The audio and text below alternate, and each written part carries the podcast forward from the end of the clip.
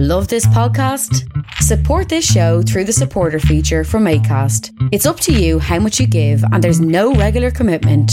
Just hit the link in the show description to support now. If you're struggling to lose weight, you've probably heard about weight loss medications like Wegovy or Zepbound, and you might be wondering if they're right for you. Meet PlushCare, a leading telehealth provider with doctors who are there for you day and night to partner with you in your weight loss journey. If you qualify, they can safely prescribe you medication from the comfort of your own home. To get started, visit plushcare.com slash weight loss. That's plushcare.com slash weight loss. plushcare.com slash weight loss. Want to teach your kids financial literacy, but not sure where to start? Greenlight can help. With Greenlight, parents can keep an eye on kids' spending and saving, while kids and teens use a card of their own to build money confidence. As a parent, you can send instant money transfers, set up chores, automate allowance, and more. It's a convenient way to run your household, customized to your family's needs, and the easy way to raise financially smart kids. Get started with Greenlight today and get your first month free at greenlight.com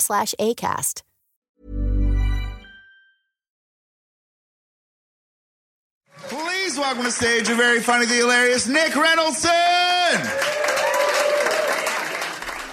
Nick Reynoldson is a very smart and funny stand up comedian who hails from just outside of Toronto, Ontario. The co host of the popular Talking Raptors podcast, Nick is currently in the running to win SiriusXM's Top Comic contest, which would crown him the best comic in Canada and earn him a cash prize and slots at Just for Laughs festivals around the world. You can hear Nick doing some jokes at the end of this episode, and then, if you like, you can vote for him as many times as is humanly possible until August 17th, 2018. You can learn more about that at topcomic.siriusxm.ca slash comic slash Nick hyphen Reynoldson. Now, I've seen Nick live a few times, and we recently connected for a conversation about his upbringing in Scarborough, which is just outside of Toronto, and what it was like to be raised by his interracial parents and their parrot. His views on the state of comedy in Toronto and Canada. What's up with the Toronto Raptors right now? They made a bunch of big changes in the offseason. What's going on with the Raptors? And we talked about other things too. With in-kind support from Pizza Trocadero, The Bookshelf, and Planet Bean Coffee in Guelph, and Granddad's Donuts in Hamilton, and of course listeners like you who make flexible monthly pledges at patreon.com slash creative control, download episodes, and ask your pals to subscribe to this podcast just like you do. This is the 417th episode of Creative Control featuring Nick Reynoldson with your host, me, Vish Khanna. Uh, thank you guys so much, man.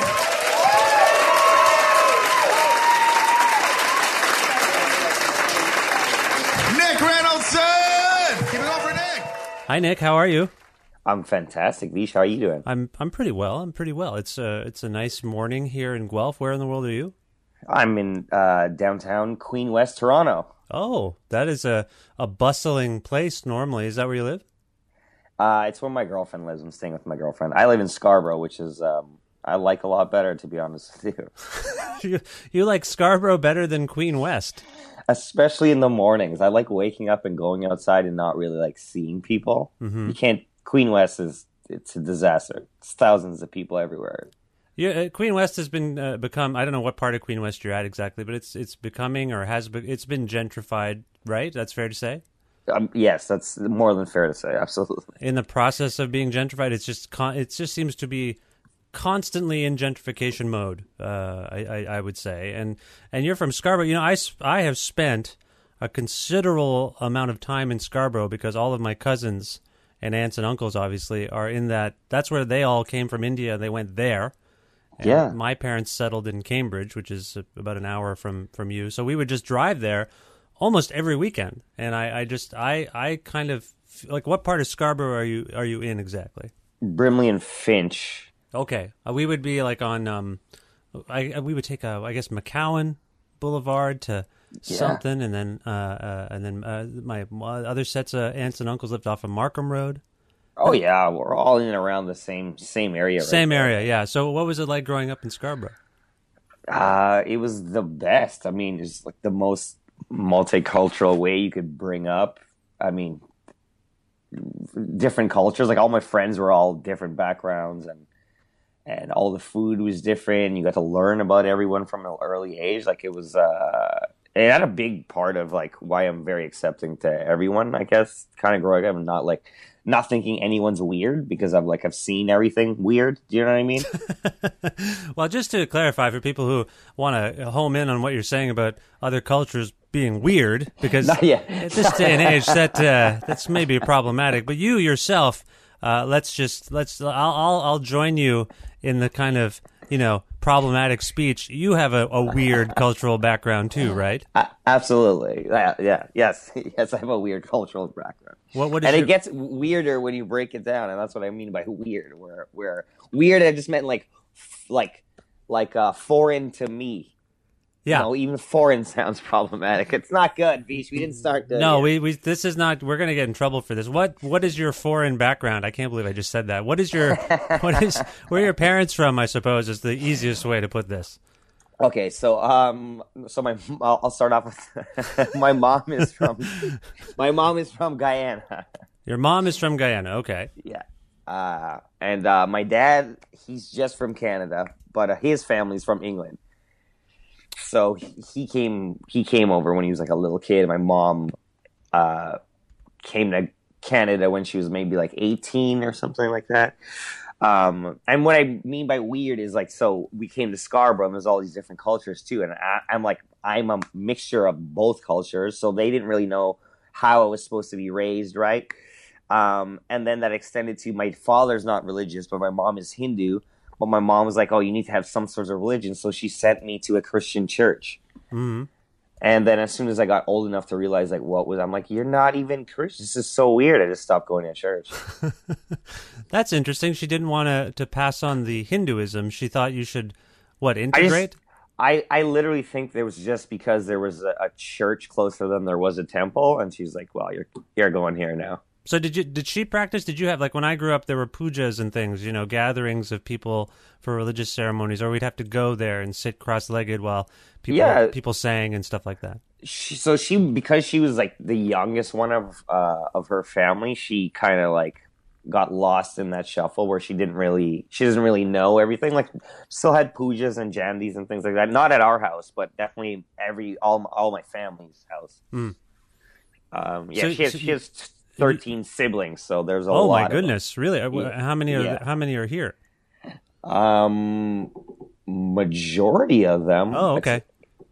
not eight or nine are definitely here, and they all have kids and stuff. So I've been to lots of lots of pujas and lots of jhandis. That's an interesting thing about uh, families like that, where like in yours and mine, they send a scout over to a different country, and they the scout checks it out and says, "Yeah, it's it's okay. We can all we can all hang out here." And then Yeah. the rest of us show up, or them show up, I should say. Oh yeah, come on in. And a lot of times they live in the same house at first, right? And then Yeah. they break off and and build empires, man. Well, so you had, I think, a somewhat similar upbringing. My both of my parents are from India. Uh, both of them are practicing Hindus, and I ended up kind of. Well, I grew to appreciate the uh, diversity of my upbringing only in university when people, particularly women, would say, "Oh, you got to eat Indian food. That's a that's amazing. Oh, you, you and you you so you grew up with Indian, but that's that's incredible. I was like, oh, this is an asset. I, you know, because I so used to exotic. Yeah. yeah, because I used to like play road hockey. My, I didn't realize it, but my, every time I came back from university, uh, or rather from, I'd go, yeah, when I was in school and university, I'd go home for the weekend. When I came back, my friends would politely say, man, you and your laundry really smell like Indian food. I was like, uh, uh, oh, they, I do? They're like, yeah. Didn't notice it before, but just from the weekend. So then I started to put it all together and I realized, you know, I would play road hockey after dinner every night because I'm from Canada. And I always wondered why I was always open. I was always in the slot, and I think it's because they found it a little off-putting, the smell of the Indian food. So I, I that's what I realized after. Like, I did you have that? Did you did you resent your upbringing at some point in your cultural background, and then grow to appreciate it, or were you always uh, of the same mindset about it? I think it was just more. I was more confused as a little kid as to what that like what I was, and and and uh, and like who to identify more with, right? Like, because I grew up, I was way closer with my Guyanese family than I was my dad's family. Um, so there's that weird thing, and and uh, but you know, you're always like I was always a white kid in my Guyanese family because my mom is the first person to marry like a white guy. Right. So it's just me and my brother. Um, so there was like I, I was like weirded out to how they. When I got older, I heard stories of oh, like my mom's family didn't really want my mom to marry my dad. Um, so I, I was like kind of resentful in that way. Maybe when I was about like 16, 17. Um, but now I'm like, uh, now I'm cool, man. Now, now I'm not mad at anything. Well, I've you know I've seen you perform many times, and you've talked about uh, the fact that your father was particularly white, or is Yes. is particularly white, and and and I can you expand upon that? What was that just exemplified when he was at family gatherings, uh, or was it just generally just a white guy? Well, it's like even like like how you were talking about um, your clothes smelling like curry. Like, well, m- my my mom didn't cook curry that often because my dad didn't like it. Right. So, and but me, but like especially me, I loved it. So, like, it would be like a special treat, like once a month, where my mom would like make curry, right? Right. so, Right. Right. so you had uh, your dad was having trouble adapting to this. He was having a, like a cultural clash, if you will. Yeah. Right. And Yeah. so and so did, did- and did he come from a large family? Uh no, he just has one. He has one sister, Right, and they have like a big gap in between them too. So he's older than she is. Quite different, quite an unrelatable circumstance, but your parents make it work. Yeah. Oh yeah. They're they're still kicking it. They're still together. and my, my dad's gotten better. He eats uh he eats curry now. It's hilarious to see him like sit down and eat like roti and curry because he'll he'll make it like a burrito and it's so embarrassing. Right. Like he he won't use his hands with you know what I mean. Like Yeah, he won't yeah. take the roti with his hands. He'll make it a burrito with a fork and then eat it like oh, it's like oh, I can't, I can't deal Wow, with this. that is particularly white. I, I don't know what else to say. That is a very No, white yeah, white guy move. I would say. Insanely white guy move. Yeah. Now you've you mentioned that you were a, a, a weird little kid, and I've seen you perform live. I've seen you in person. You continue to talk about the fact that you feel like a weird little kid, uh, weird looking, all these things. Are you are you at peace with yourself, really, Nick? This is all part of the act. You're okay. Yeah, I'm, I'm okay. Like I definitely, I had weird. I, I never like. I always fit in. Does that make sense? Like I always had friends. I never felt like I was like a loner. Like not not, kind of, but I was like definitely weirder than my friends. yeah. Um, and I, I still continue to be weirder than my friends. Like I, I did magic, like sleight of hand magic, for four years That's that's of my childhood, and like I was dedicated to it, like a psychopath. what what drew you to magic per se. Uh, I think I guess it was like David Blaine. I, I was like, that's the coolest shit I've ever seen in my life. Like, Huh. I, thought, I definitely thought he was like a strange man, and I'm like, I don't like your personality, sir. It's uh, very cold and weird, but uh, I like your magic. Okay, so you so is it fair to say you were always drawn to the performing arts? Like, did you know you wanted to, uh, you know, perform, and did you you knew you needed that attention, so to speak? Yeah, I was like, I was a theater kid. Uh, Oh, were you? Okay. In my entire high school, yeah, I was in all plays from grade nine to grade twelve. Yeah, And sorry, you mentioned your mother's large family. Do you have siblings? I have, uh, yeah, just my, I have a younger, bro- a year younger than me brother. Okay, so you're the older brother. So you weren't what you weren't were you drawn to theater and performing for some, you know, desire for attention per se? Like it wasn't something about your home life not getting enough attention. Do you know why? What spurred you into that realm to be like, I need, I need some affirmation from people watching me perform on stage. Like, do you know where that comes from? I mean, I think it like I was always like I don't know. I always like to make people laugh, and like all my family. I remember from a little kid, I used to sing like all these weird. I had a, I, I don't know what how the song went, obviously now, but it's a big thing in my family, Vish, that I had a song about roti. Like when I was a little little little kid, like barely speaking, I had a song about roti, and they would parade me around and make me sing the song about roti. Wow.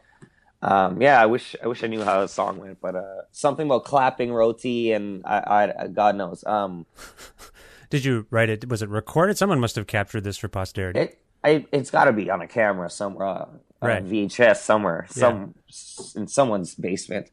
So it was making Um, your family laugh that that drew you to like, oh, like that's a you- you had the sensation of making a crowd laugh or or or applaud. What is that? What happened?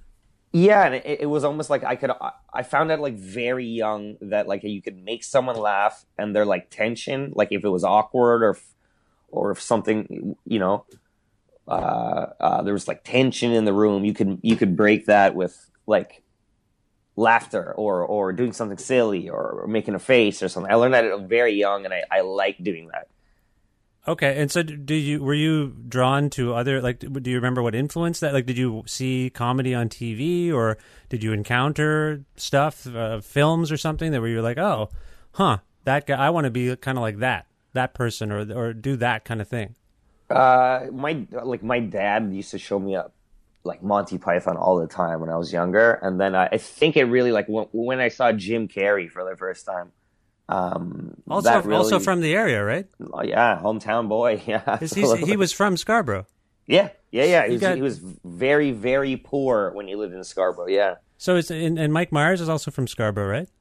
I believe so. Yeah, Weird. or surrounding area, but yeah, definitely Somewhere, definitely. I believe he's talked about Scarborough. So you got Mike Myers, Jim Carrey, these these Canadian comedy legends, and you realize you're you're from the same place. That's got to be a little man. You must have felt pressure to be funny.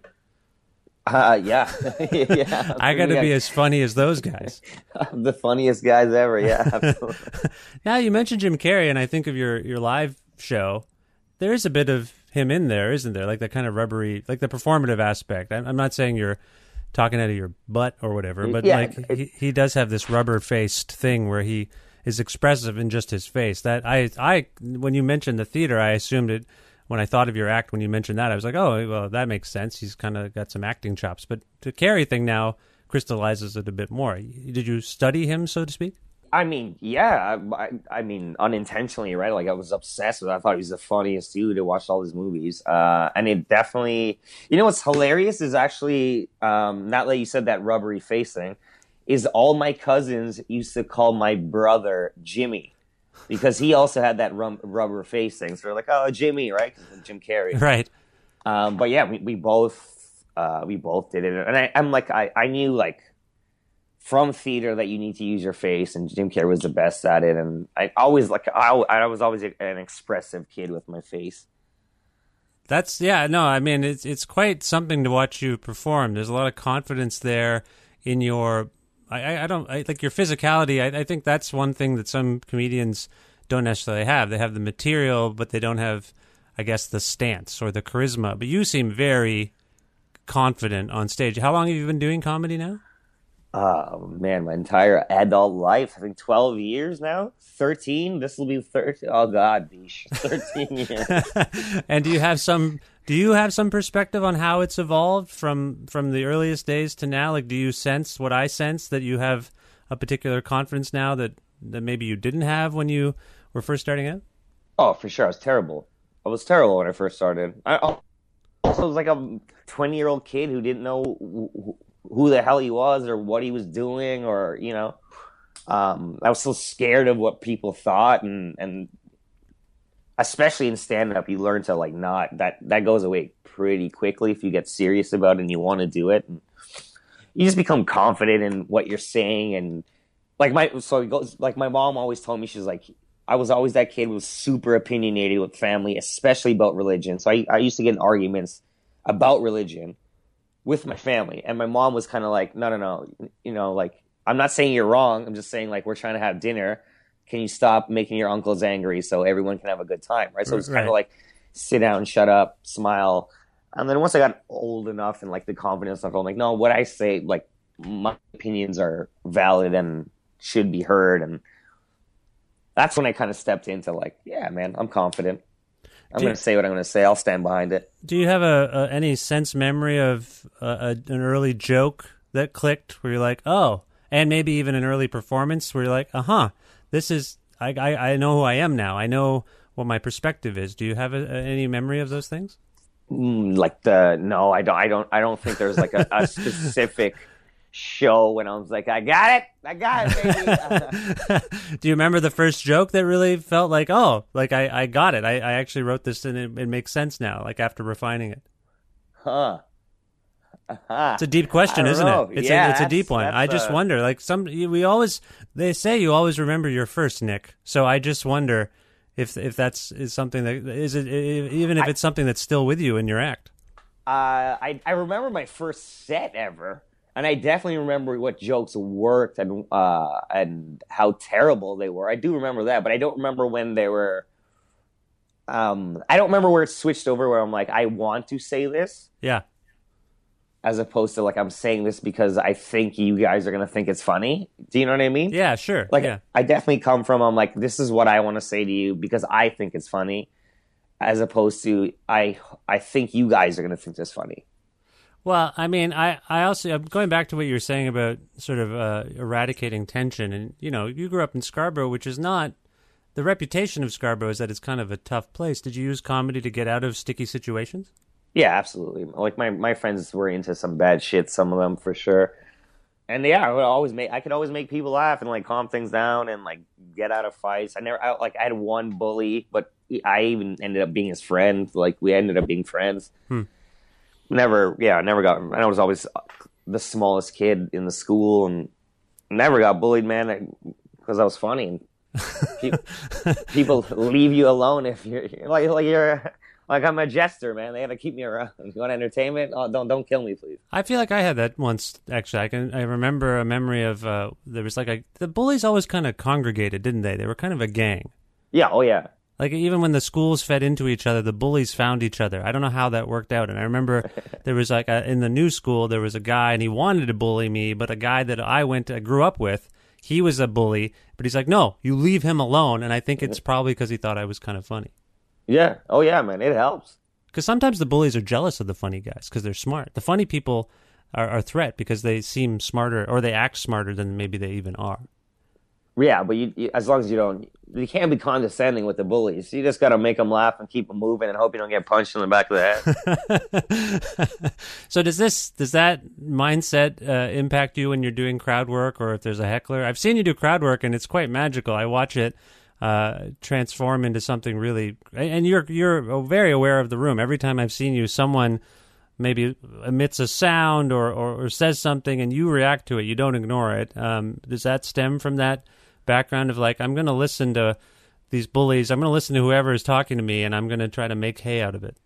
That's yeah, it's exactly um exactly it. And like I I never attack like very I mean I have I definitely lost my temper on people before on stage, but uh that's few and far between. But I never try to like like you know like attack he comedian brings down heckler and like that's so whack to me. Like I think it's so crazy. Yeah. Um because I'm like most people that heckle me, they they're not heckling because they don't like my act. They're heckling because they feel so comfortable with what I'm saying. They're like, "Oh, I got a bird too." You know what I mean? It's like weird things like that where you're like, "How am I gonna yell at this guy? Like he's just in, you know, he's just excited and s- drunk and spoke out of turn, but he's very pumped." So Yeah. I kind of bring that in. I'm like, "What did you say?" Like make it so everyone can hear it and you know, it's it's almost like you let them dig their own grave, right, in front of everybody, and you look like a genius as a comedian. You're like, oh my god, he's handling it so well. I'm like, I really just let that guy talk. And, We should maybe clarify for people who uh, aren't familiar with your work. Uh, when you say "I have a bird too," it's because you have a bird.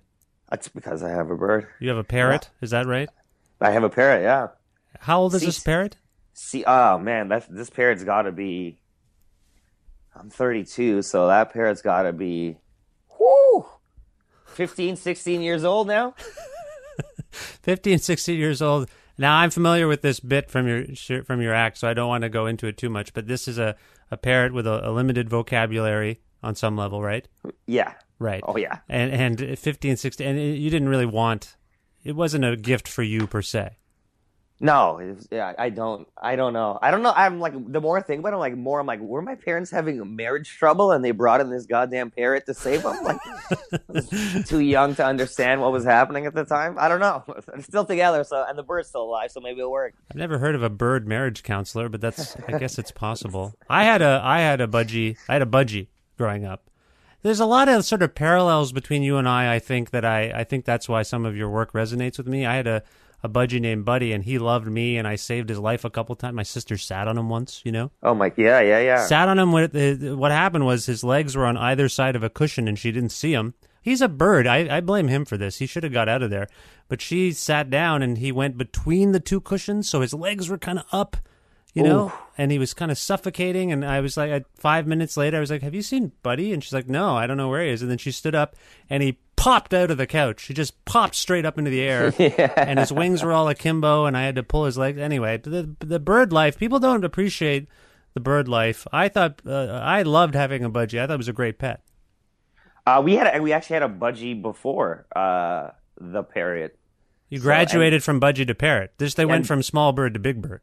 Yeah, I think the the budgie was my, like that was actually my first pet. Like that was like you're gonna learn how to take care of uh, this bird, and and it was pretty good. I love it. my little budgie Sasha. She was all right for. Uh, I think she lived like five years. Man, she did good. Yeah, Buddy was ten, and he he uh, he uh, could say his own name. I taught him to speak. Uh, I don't think no. My budgie definitely just mimicked sounds. Still, she didn't. She didn't speak. None of my birds. I, I don't know what's going on with my. They, None of my None of my birds. None of my birds is a weird. No one has said that on my show. None of my birds were very good somehow. I don't know what's wrong with me as a bird person, but my birds weren't great. Uh, well, that's that's funny. Now you uh, are you you're you're doing comedy in Toronto. I feel like the comedy situation in Toronto is in a pretty good place. It has evolved. That's my outsider perspective. What do you make of the Toronto comedy community and the infrastructure? Maybe even are you are you making a living? Are you happy with how things are going? Are there things that could improve? Uh, I mean, it's it's amazing, man. Like it's uh, it really is. You can get on stage and yeah, I'm making a living. Uh, not a great one, but I'm making. Uh, you know, we're doing. It's something I never thought I could do, so I'm I'm very happy to be here. Um, and uh, it's just like I don't know, man. It's such a strong scene. There's so many amazing comedians uh, in and around Toronto performing every night for free in in you know bars all across the city. It's it's pretty insane. Um, and it's grown since I first started too. Yeah, it has. It seems to be. I mean, there's now a dedicated, at least uh, like a cool. I think of the comedy bar as a kind of a cool version of a comedy place. There's, I know there's. Where, where do you perform comedy? I don't mean to single out that place. I just know that that when that the comedy opened, bar is amazing, man. It, uh, definitely the comedy bar. Also, I, I don't know if you checked out the Corner Comedy Club. I've heard of it. I have not been. Uh, he's now he opened his third location in Niagara, which is pretty. the The biggest difference from when I first started comedy and now is the is independent comedy. Hmm. Independent comedy wasn't like really a thing. Like it's it, when I first started, it was like if you you better sign with Yuk Yuk's, otherwise you're not a comedian, right? Yeah, exactly. Yeah, uh, Yuk Yuk's is a kind of a. I feel like it has a mixed reputation. Well, when I was like uh, f- my first showcase for that, Mark Breslin actually told me to be more Guyanese in my act. And did you take that to heart, or were you offended? and that's I was I was that's when I was like a 20 year old kid not not understanding who I was and still struggling with like trying to be like I don't know if I'm fucking like what am I supposed how am I supposed to be yeah. and for him to say that I was like I'll never work in this club Oh, you were you were totally offended by it. yeah I was like because it was like when Russell Peters was getting big and I'm like you just want me to do a friggin' accent that's what you're saying by Guyanese you want me to do a Guyanese accent I'm not doing that Yeah, it's weird when they want the accent. I had an audition for something once, and I was telling a story about my family, and I did it. Well, I did a take of it, and then they said, "Can you? Why don't you? Why don't you do it with an accent?" it's crazy I'm like, Jesus Christ! Like, what the hell? I'm not going to do that. Why would you Yeah. say that to me?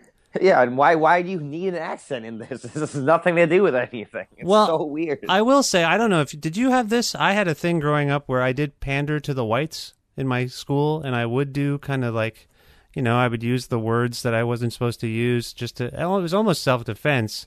It was like the scene in Eight Mile where Eminem kind of disses himself the whole time.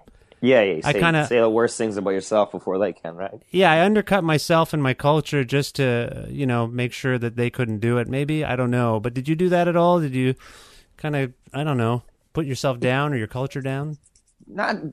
I mean, other people kind of did it. You like, like I was half and half, right? So it was like you get shit on for either not being one or you shit on for being both, right? So it was like no win for me and my brother, really. Yeah, yeah. Um, but also there there weren't a lot of white kids in my school, Vish. Like I, I man, I can think of three. Oh, my entire like life. I Oh, okay. honestly, yeah, Yeah, I mean, I grew up in Cambridge, so it was very white. Um, yeah, a lot of white guys.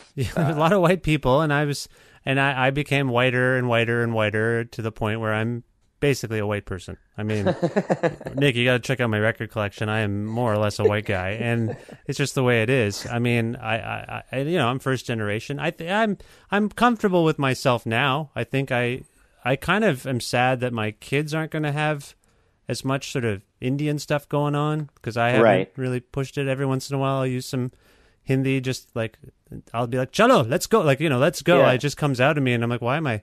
I'm turning into my parents. This is so weird." Yeah, so I don't know. I, I. It sounds like you're at peace with yourself in terms of all that stuff as well. uh, yeah. I mean, I, I don't have, I don't like. I think the kids thing is like that's a whole nother like holy shit. How do I, like you know, you're trying to take your your your personal culture and upbringing and what you find that you've grown and loved and and and identified with, plus what you know your your families, which made you find what you found. Does that make sense? Like it all, it's all one, and you kind of want to pass it on to your kids. I don't have that. Well, kids, so yeah, I'm but- still stuck on my own. Like ah, I don't know. All of my girlfriends have been white, which I think is interesting. That's that's Cambridge, though. I don't like. I think you. That's that's what you had to choose from, Vish. I mean, like that's what. No, there were That was- some. There were some, and you know, I could tell. You can also do. I have a thing where like a person of, a particularly brown, a brown person will, in those situations, will gravitate. They'll they'll gravitate towards each other a little bit, or kind of do. I used to call it the checkout. The brown Right. checkout. They're just like, oh, they just size each other up a little bit, and then it happens to me all the time. And I'm like, oh, there's a. I notice it, but I've never. I don't know. You're right. Maybe it's the Cambridge. Maybe it's the Guelph. Maybe it's just where I'm at. You you have had a, a diverse array of relationships, is what you're saying. Uh, Or implying. lot- I, I uh, a lot of a lot of uh, like my family made fun of me in, in growing up because all uh, my girlfriends were Asian, Oh, okay. There you go. and that was uh, like another thing because I'm like that. It's the it's a population thing. I, I yeah, don't totally. Demographics. Yeah, it's a numbers game, man. It's, it's, it's not preference. It's just like yeah, it's So- how it works out. so Breslin says this thing to you, and you're like, you know, Yuk Yuk's can whatever. Uh, Yeah. I'm not dealing with that. But you do incorporate aspects of your culture. You're just not doing accents and stuff, but you do. You're not shying away from your heritage. You talk about your heritage. Absolutely, yeah. Well, it, it, it's uh, it's like a big part of me, right? Like I, I grew up around only Guyanese people, so it was, uh, in, in like my mom's family, right? They, it was, and I was there all the time. Uh, So when he saw your act, were you doing that?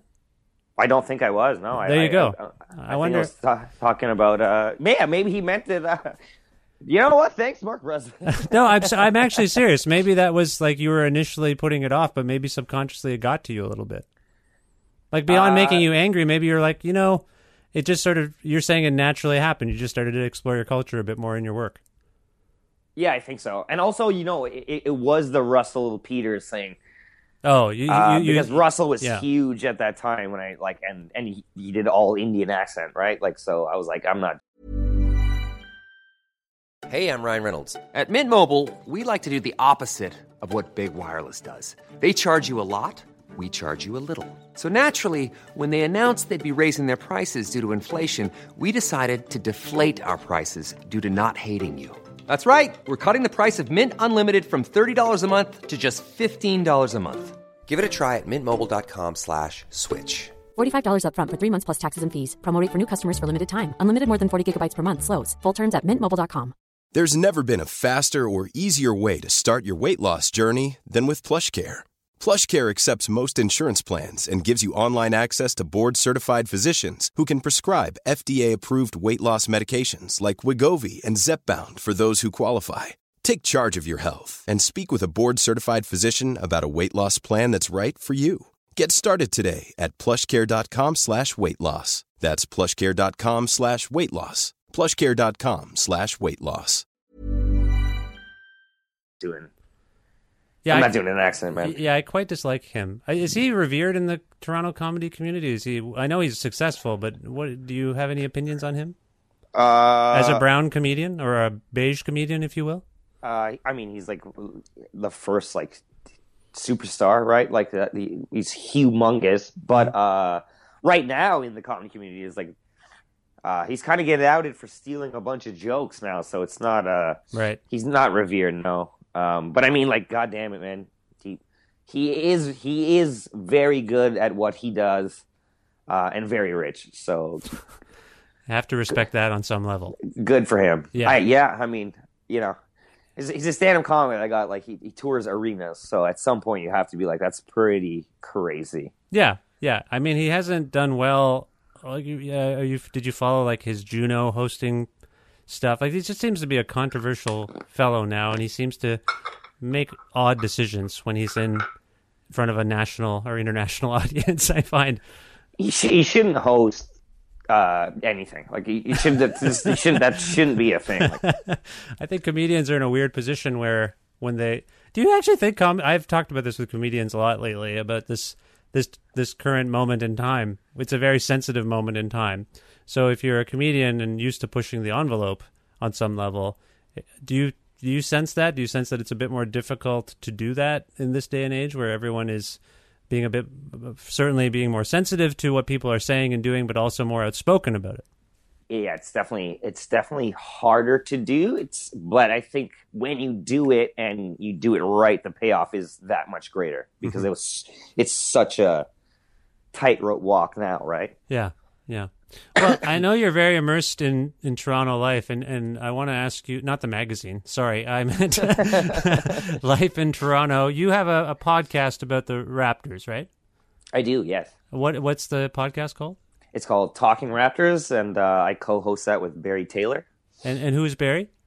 Barry uh, is a comedian, and he's the founder and I guess CEO of Comedy Records. Right, which is based in Toronto and, and very prolific. There seems to be there seem to be many releases on, on the Comedy Records uh, imprint. Uh, yeah, yeah, it's it's uh, the biggest one in Canada. Uh, it's crazy. It was like that. None of that existed when I first started comedy. So for Barry to come and like start this seven years ago, Mhm. uh, and you know, build we built this from the ground up. Uh, it's it's pretty crazy. Where it's like, it's a thriving company now that has connections in New York and Miami now. So Yeah, no, it's doing very well, and I and, and obviously you're saying it, it, or I think you were saying that you do you feel it, it filled a void. There was nothing like it was going on here. No, nothing, nothing like it was going on. It definitely, it definitely filled the void, and and and uh, it like uplifted independent comedy and kind of gave, it kind of gave. Uh, there's a lot more independent comedians now. Yeah, who, who don't want to sign with Yuk Yuk's. Like Re- there's not, they don't care about it anymore, and that would just was impossible when I started. And and I will say, I should say that uh, in because I think of Barry's efforts, and there's lots of kind of advocacy for stand up in Canada right now. Uh, and recently, this year, I believe, might have been the first. Is it the first year the Juno Awards had a stand up comedy category? Uh, it's a it, they Or had it sometime? Yeah, like they kinda got rid of 20 it. years, twenty Right. years or something like that. Yeah. So they have a, and, and is is that fair to say? It's largely because of people like Barry who were like, "Hey, like what the hell? Why don't you have a comedy award category?" Oh, absolutely! Like they championed for that pretty, uh, pretty hard. Guys like Ben Miner from uh, XM, uh, those guys pushed really hard, and and and they work. It work man. It worked. Yeah. Okay. So there's something going on. Uh, can, Canadians and the infrastructure seems to be appreciating comedy. Now there's a push for. We have many granting agencies here in Canada for the arts. Uh, I would say that's that's fair to say many, but the primary ones are like the Ontario Arts Council, the Canada Council for the Arts. They have not uh, really, and you know, it's music, theater, dance, film, all sorts of categories. But now there's a push for comedy, right, to try to get that kind of funding. Yeah. To get well, right now, uh, stand-up comedy is not even recognized as an art form, right in Canada. Yeah, what the hell? Why? Why? How is that possible? Given I don't know. I- we've I- talked about Mike Myers. We talked about Jim Carrey, Kids in the Hall. There's uh, Lorne Michaels for crying out loud. There's a Yeah. rich history of cutting edge comedy from this country. And why? How is that possible? Do you have a perspective on that? Why? Why is comedy not taken seriously? In the why is nothing that we make in Canada taken seriously by Canadians until an American takes it seriously? I don't get it. Uh, we're all have that inferiority complex. I think I'm I'm I'm not really sure why. You're from Scarborough. you should know the answer to this somehow. I don't know what that means, but I just Yeah. feel like your perspective on the world is is important and for this huge question. Um, huh. Well, I, I, I know what stand up like stand up itself is like I, I, I know why that's not considered an art form. Not it's it's it should be, but it's like stand up is the only thing like it's the only art that you can kind of watch and be like I, I could do that. You know what I mean? Like you have two drinks, you're like I could I'm funnier than this guy. You know what I mean? You're never you're never really at like a play or something. You're like ah, I could do that scene better than this idiot. You know what I mean? Like so it lends itself to like, oh, it's just some drunk idiot talking into a microphone. How's that art? It's so weird to me because I think of the smart, a, a really smart, great comedian. I think is potentially the smartest person in any room. Uh, I don't know. That's just my instinct now. I, I really think coming up with a way to make people laugh is uh, is really uh, out of nothing. You know, just creating Yeah. something that makes people have an involuntary vis- visceral reaction is really remarkable. And I can't think of many people who, you know, just creating it yourself and performing it yourself. Like, I don't understand how this is not taken more seriously. That's my thing. I I agree with you. I'm glad you agree because if you didn't, we'd be in trouble. I mean, you're a Well, comedian I- for crying out loud. I'm trying I'm trying to get back into the magic game, Vish. I don't know. Magicians are something else. Anyway, we kind of I went on a tangent there and a slight rant, but tell me more about your Talking Raptors podcast. That was the point of this. What do you guys do on that show? We basically just obviously talk about the Toronto Raptors and uh It's good title. there's- Good title for the show, by the way. I I, should- right to the point, eh? Right to the point. But what kinds of Uh, things do you analyze? Games? Are you analyzing just the, the state of the team on a weekly? Like how what, how often does the, the show come out? Uh, we try once a week. We're both disasters, so uh, it doesn't always work out that way. But we, we try for once a week, um, and we our whole point is we never want to talk about like the actual basketball side of the game, unless it's like something very very tremendous or something very very awful. Like we all we talk about like the culture around the team. You know what I mean? Like Oh. oh, Demar, DeMar DeRozan's posting weird things on his Instagram. What does that mean? Uh, things like that. It's like very like socially and like pop culture based things around uh, my favorite basketball team. Okay, so you're not you're not it's not a game by game analysis. You're just going No. through the culture. And so well, by the way, I mean, what do you make of DeMar DeRozan is now no longer on the team as we're speaking unless he comes back by the time this goes live. he he will not he will not be back. Uh, no, it doesn't not under current management. It doesn't seem that way. Uh, that was what did you make of that whole situation? We got Kawhi Leonard, but what do you make of that? I'll, so I'll put it in terms of uh, I'll tell, tell you how we framed it in our podcast, and and and I'll explain it to you that way. Um, so DeMar DeRozan is like my favorite Raptor of all time, Mhm. of all time, more than Vince Carter. Like he's the greatest person to put on a Raptors jersey. Wow. Huh. He deserves a statue. Uh, he he took our team from like garbage to like talked about like the, you know he made himself into an all-star uh he's like a, an incredible like he he's a he's a basketball player that i'm like oh kids should look up to him and i'm like i would never say that That's You know what I true. mean? As a person. children yes should look up to demar DeRozan as a human being and like follow that guy that guy won't steer you wrong he's a good dude um dignity. He's got dignity. He's kind of a quiet, understated guy, and he integrity just Yeah, doesn't absolutely. run his mouth uh love that guy man um yeah, it's sad. I, I'm I'm quite sad about it to be honest. The only Raptors team like player T-shirt I have is a DeMar DeRozan T-shirt. I, I he meant a lot to me too. yeah He means best. a lot to me. He's not gone. He's still he's gonna do well, I think. And He will. That's he. It, it, actually is. It's a blessing in disguise for DeMar DeRozan to go to play with the greatest coach in the game, right? Like go go learn. Yeah. Uh, that guy will will make you great. But we now have Kawhi Leonard. Okay, so I'll frame it in terms of the podcast. So sorry, uh, go ahead. Yeah. how I said with DeMar DeRozan. That being said, how I feel about him.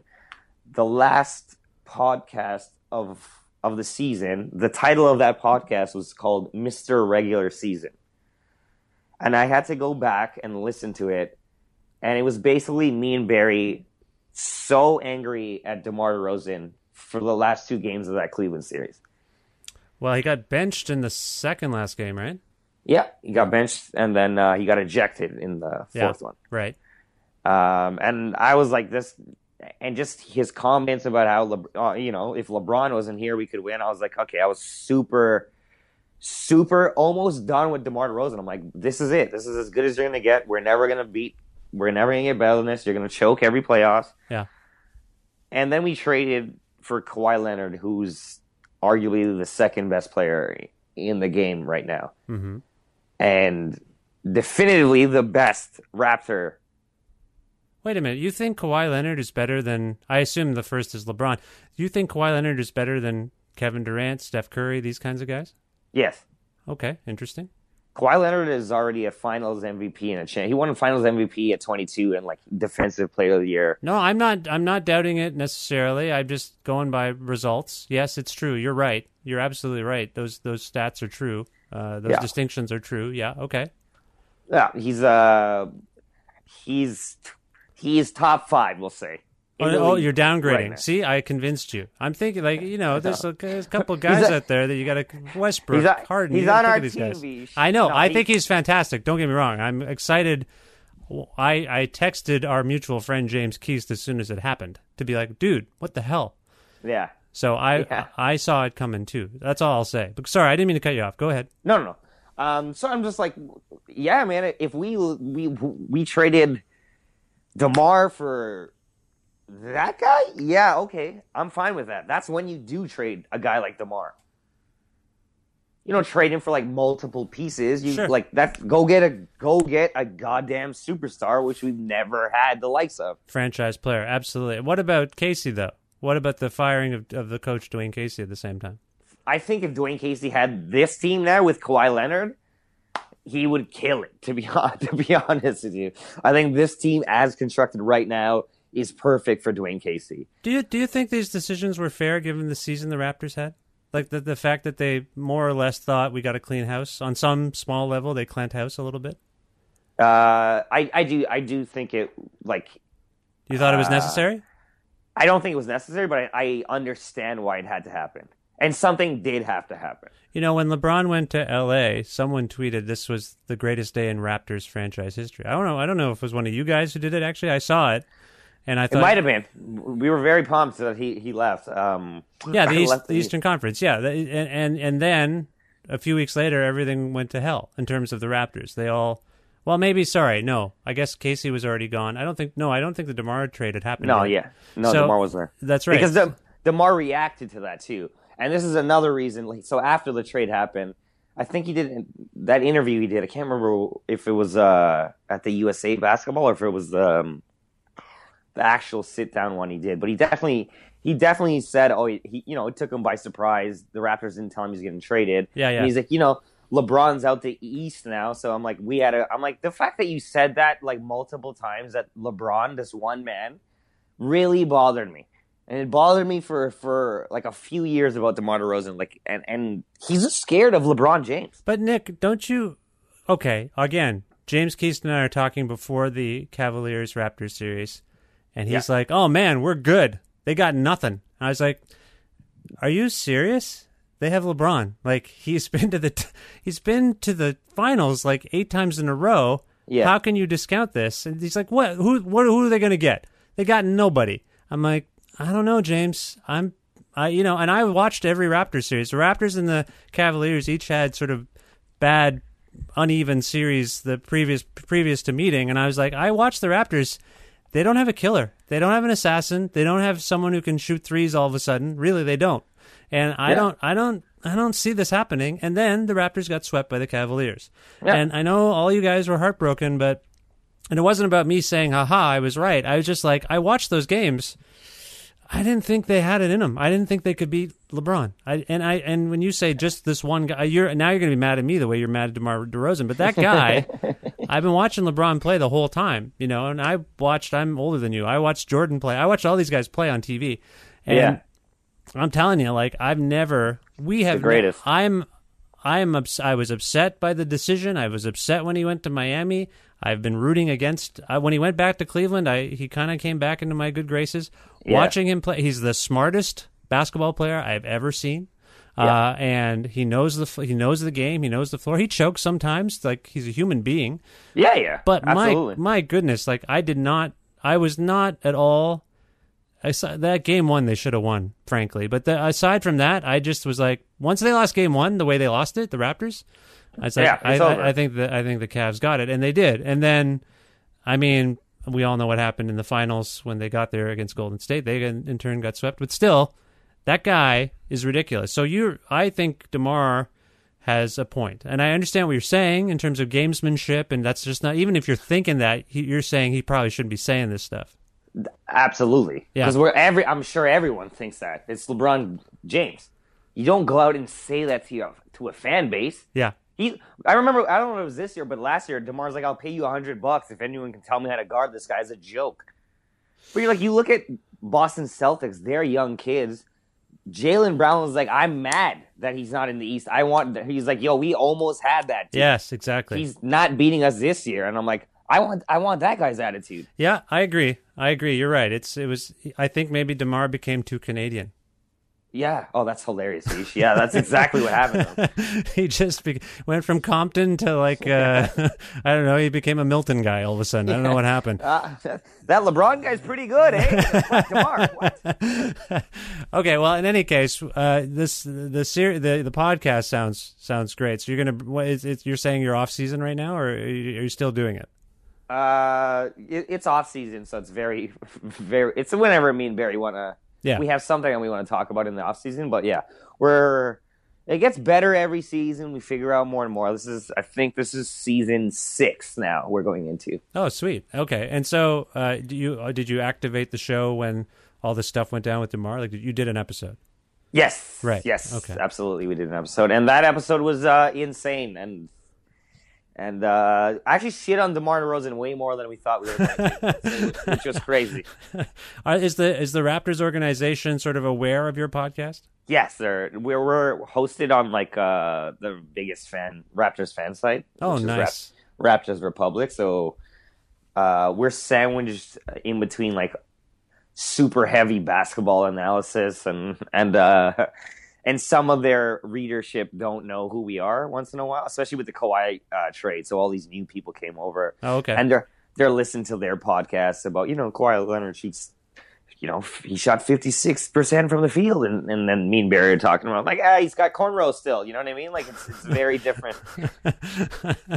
very Okay. different podcast. So people need to check out. Uh, people listening to this podcast should check out Talking Raptors. It's uh, it's uh, it's uh, it's a it's a great show. Now I want to ask you one last thing before we wrap up because I understand you're you're nominated for some kind of comedy award or you're trying to be nominated for a comedy award. What's going on? Uh, I'm in a uh, I'm in XM's top comic competition. I'm in the semifinals, and uh, I'm in the nightmare stage of my life where I have to beg people to vote for me. Mm-hmm. Uh, like a to pol- get you're like the a politician. finals. You're like a politician basically. Yeah, and this is it is honestly my nightmare to uh, b- bother people and promote myself is something that I hate doing. I always hated. I've refused to enter comedy competitions because I don't really believe in them. Um, but this one is like the biggest one in Canada. Uh, What do you what do you get if you win?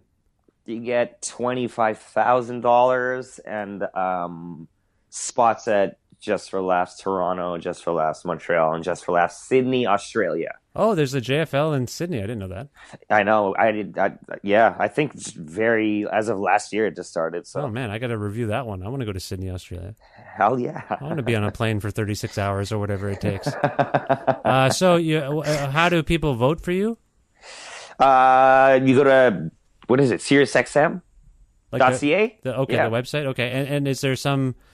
Uh, are they going to see a clip of you? Like, how is the vo- is the voting just done on reputation? Is there like some No, kind of? it, there's you can watch my which is my the only saving grace I have because I'm not like a I don't got legions of fans, but I my my stand up is very funny and that is on the website and you get to watch everyone stand up and you get to vote for, you get to watch and vote for whoever you like best. okay, all right. So people should go and vote for you to be uh, the, voted as the best comedian in Canada. What what else is coming up for you, Nick? Any any plans? Any shows?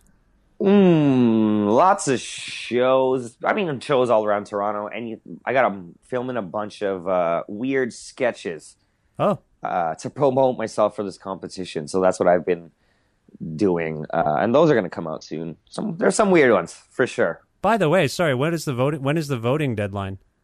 Um, August seventeenth. People have to Voting vote. is August seventeenth. Yeah. Okay, and then is then you determine if you're in the finals, we have to vote for you again.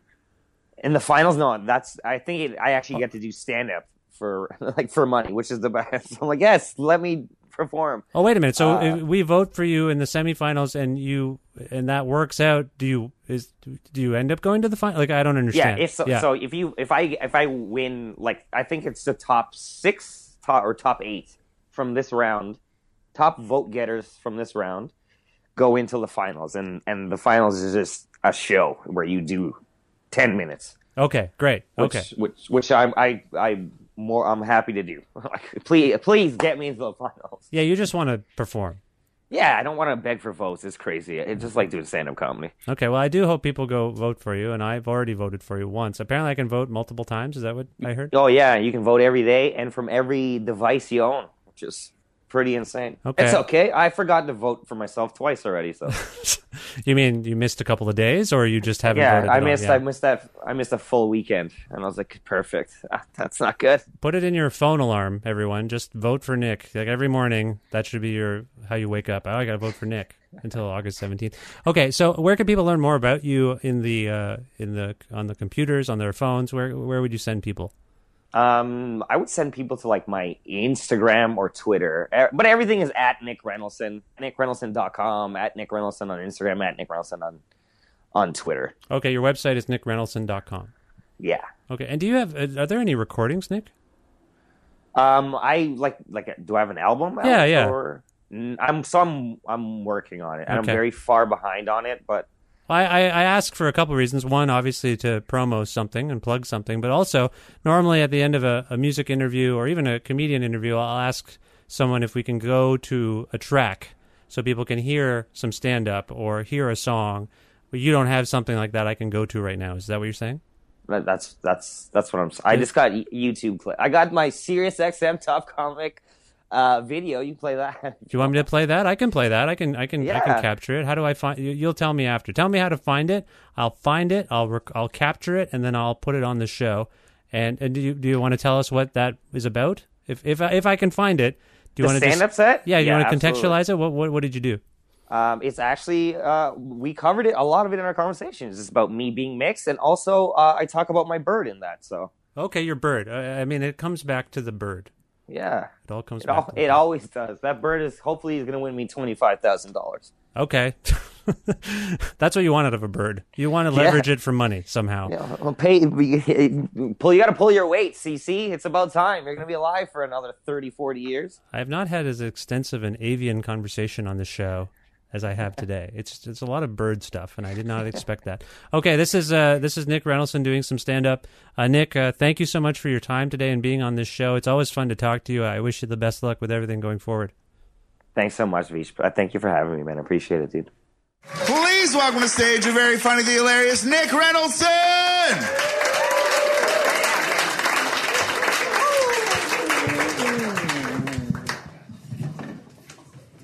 What's up, guys? Uh, listen, I know I look like SiriusXM sponsored a child. I understand that. Let's get, that out the way. Like, I look like I came with the venue. You know what I mean? Like, like, like when they signed the lease. Like, by the way, there's a kid in the basement. You got to feed him. And I come out nighttime and I clean shit.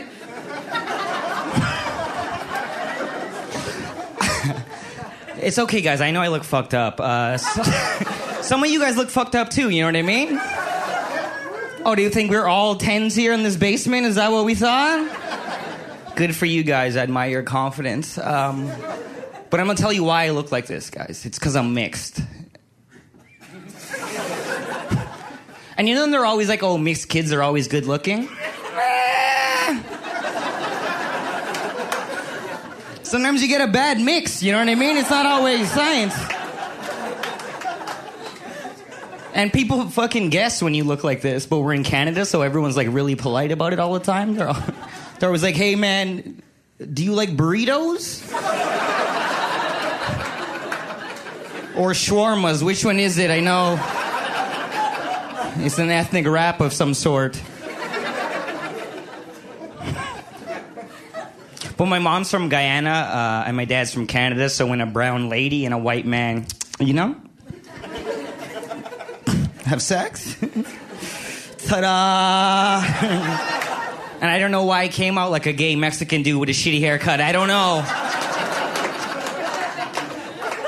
Do you guys know what's fucked up about that joke? Is I control the haircut part. This was. Just- I was like, yeah, give me what lesbians liked in 2014. I want that shit. I want people to be confused when they look at me. I want someone that's high in the back, like, this Chinese girl is hilarious. I love this.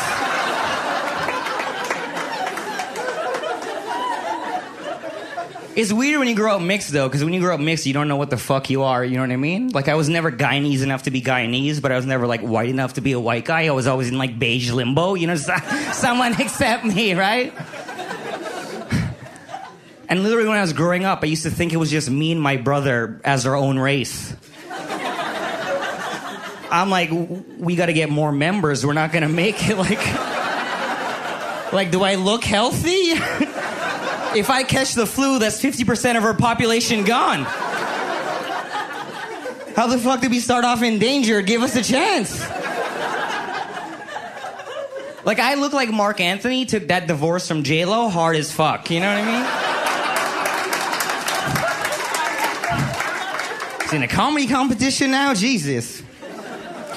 Do you guys ever look back in your life and try to figure out where it went wrong? Yeah, right. Like I'm like, why am I competing for money and not a doctor? You know what happened to me? I know what went wrong though. You guys remember when you're a kid and everyone's getting their first pets and shit? Everyone's getting like dogs and cats, right? My parents bought us a bird. Nobody wants to hang out with the bird guy. I'm this guy. No one wants to hang out with that fucking guy. And birds are terrifying. I don't know why the fuck you would ever get a bird. Like birds don't even look at you like normal creatures. Like they look at you. Birds look at you like this shit. Like, like they already got a problem with your lifestyle and shit. Why would you bring that in the house? And it's a parrot. It's gonna live like 95 years. This goddamn like my parents are gonna die. I don't want this fucking bird, guys.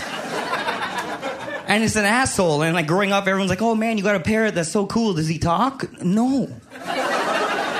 He's an asshole. You know what he learned to do? Mimic the sound of the microwave. That's what he learned to do. It's just constantly beep, beep, beep, beep, beep, beep. You're like, how many pizza pops did I put in this shit?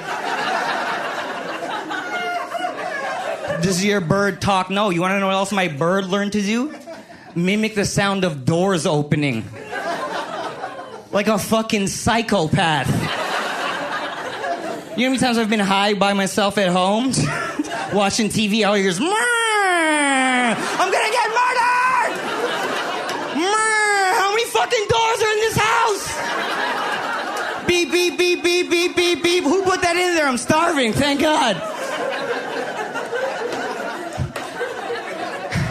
And I remember the day it happened. Like, I remember my mom coming home. She's like, I got a bonus today at work. So that means we can get a computer or a parrot. and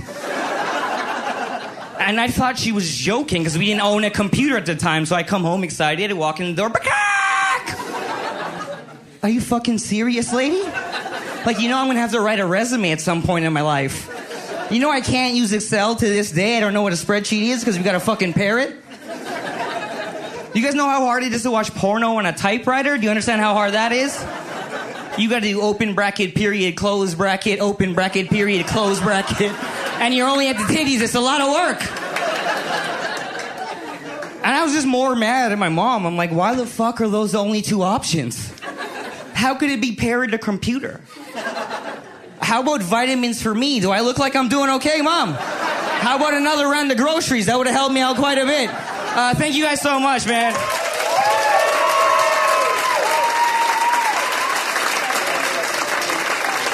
Nick Reynolds! Keep it up for Nick!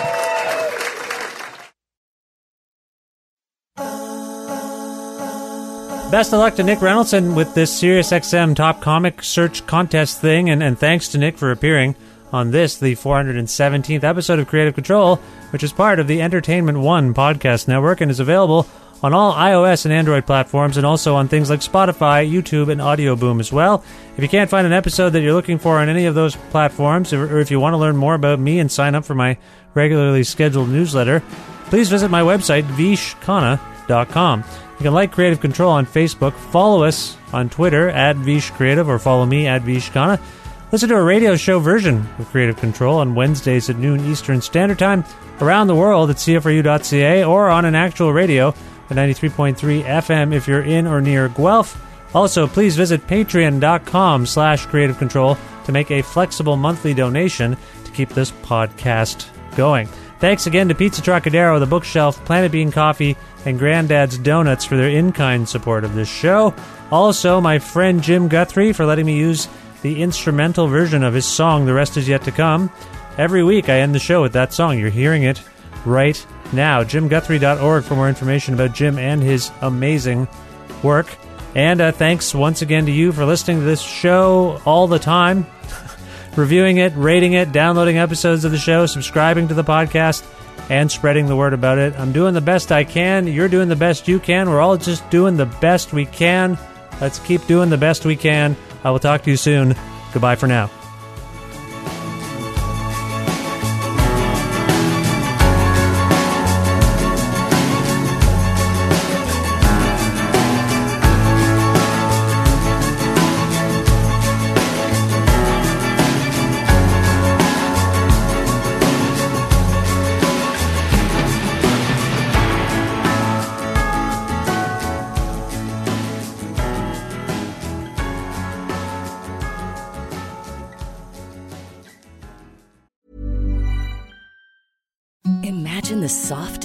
You've ever felt. Now imagine them getting even softer over time. That's what you'll feel with Boll and Branch's organic cotton sheets. In a recent customer survey, 96% replied that Boll and Branch sheets get softer with every wash. Start getting your best night's sleep in these sheets that get softer and softer for years to come. Try their sheets with a 30-night guarantee. Plus, get 15% off your first order at bollandbranch.com. Code BUTTERY. Exclusions apply. See site for details. ACAST powers the world's best podcasts. Here's a show that we recommend. The Real Housewives is a guilty pleasure for most, but if you're looking to not feel guilty about that pleasure, tune in to Everything Iconic with me, Danny Pellegrino, where I break down all the messy moments and behind the scenes antics of Bravo's popular franchise. And on Everything Iconic, I also interview celebrity guests like Kelly Ripa, Keke Palmer, Drew Barrymore, Cameron Diaz, and more about their guilty pleasures, their past work, and so much more. So if you're pop culture obsessed and find yourself watching way too much reality TV like me, tune in to Everything Iconic with Danny Pellegrino wherever you listen to podcasts. ACAST helps creators launch, grow, and monetize their podcasts everywhere. ACAST.com.